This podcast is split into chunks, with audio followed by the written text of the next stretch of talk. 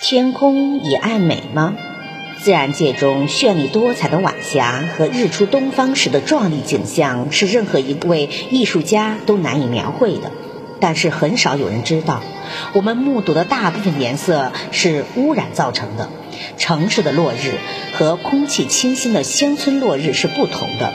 在非常洁净、未受污染的大气中，落日的颜色特别的鲜明。太阳是灿烂的黄色，同时临近的天空呈现出橙色和黄色。当落日缓缓地消失在地平线以下时，天空的颜色逐渐从橙色变为蓝色。太阳消失以后，贴近地平线的云层仍会继续反射着太阳的光芒。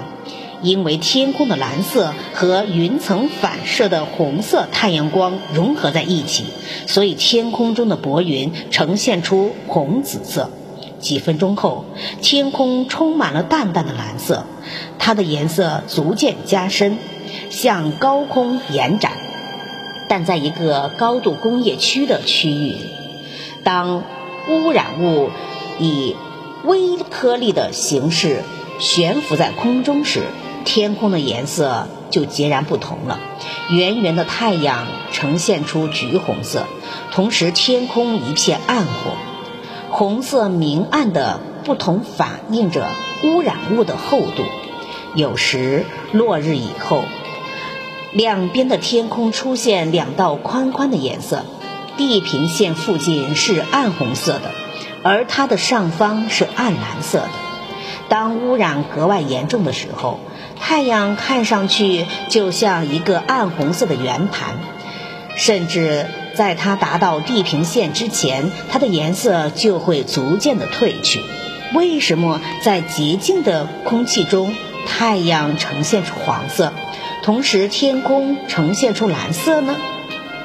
物理原理，在19世纪末，英国物理学家瑞利在1871年首先对此做出了解释。在地球表面的人是透过。经空气散射的太阳光来看天空的，在洁净未污染的大气中，大部分的散射是由空气中的分子，也就是氧和氮分子引起的。这些分子的大小比可见光的波长要小得多。瑞利理论指出，散射光强和波长的四次方成反比。在这种情况下，散射主要影响波长较短的光，因为蓝色位于光谱的后面，所以天空本身呈现出蓝色。太阳光直接穿透空气，在散射过程中失去了许多的蓝色，所以太阳本身呈现出灿烂的黄色。当光波波长减少的时候。散射的程度急剧加强，所以光波波长最短的紫色光应该散射最强。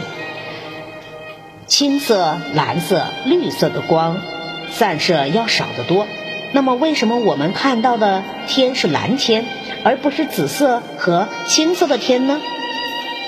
原来，当散射光穿过天空空气的时候，吸收。使它失去了许多的能量。波长很短的紫光和青光，虽然在穿过空气时散射很强烈，但同时它们也被空气强烈的吸走了。阳光到达地面的时候，所剩的紫色和青色散射并不多了。我们所目睹的天空颜色是光谱中蓝色。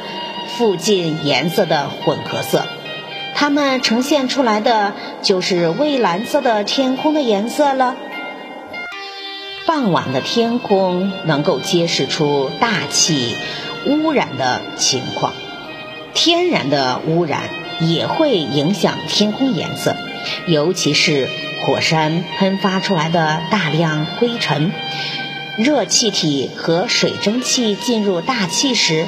灰尘的颗粒和其他一些微颗粒最终在离地面十五千米到二十千米的地方聚集成一层，这个空气层散射太阳光的效果格外明显，绚丽多彩。太阳呈现出蓝色或者绿色，尤其是在黄昏的时候，火山喷发出几年之后，还能看到这种景象。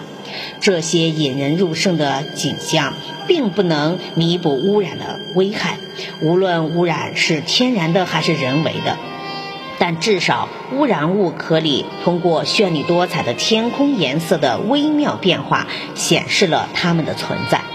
城市日落一旦出现暗红色，那便是对我们的警告了。我们应当禁止污染物直接排入大气呀。只有这样，才能保证我们的子孙后代能继续欣赏明朗的天空呀！感谢收听，再见。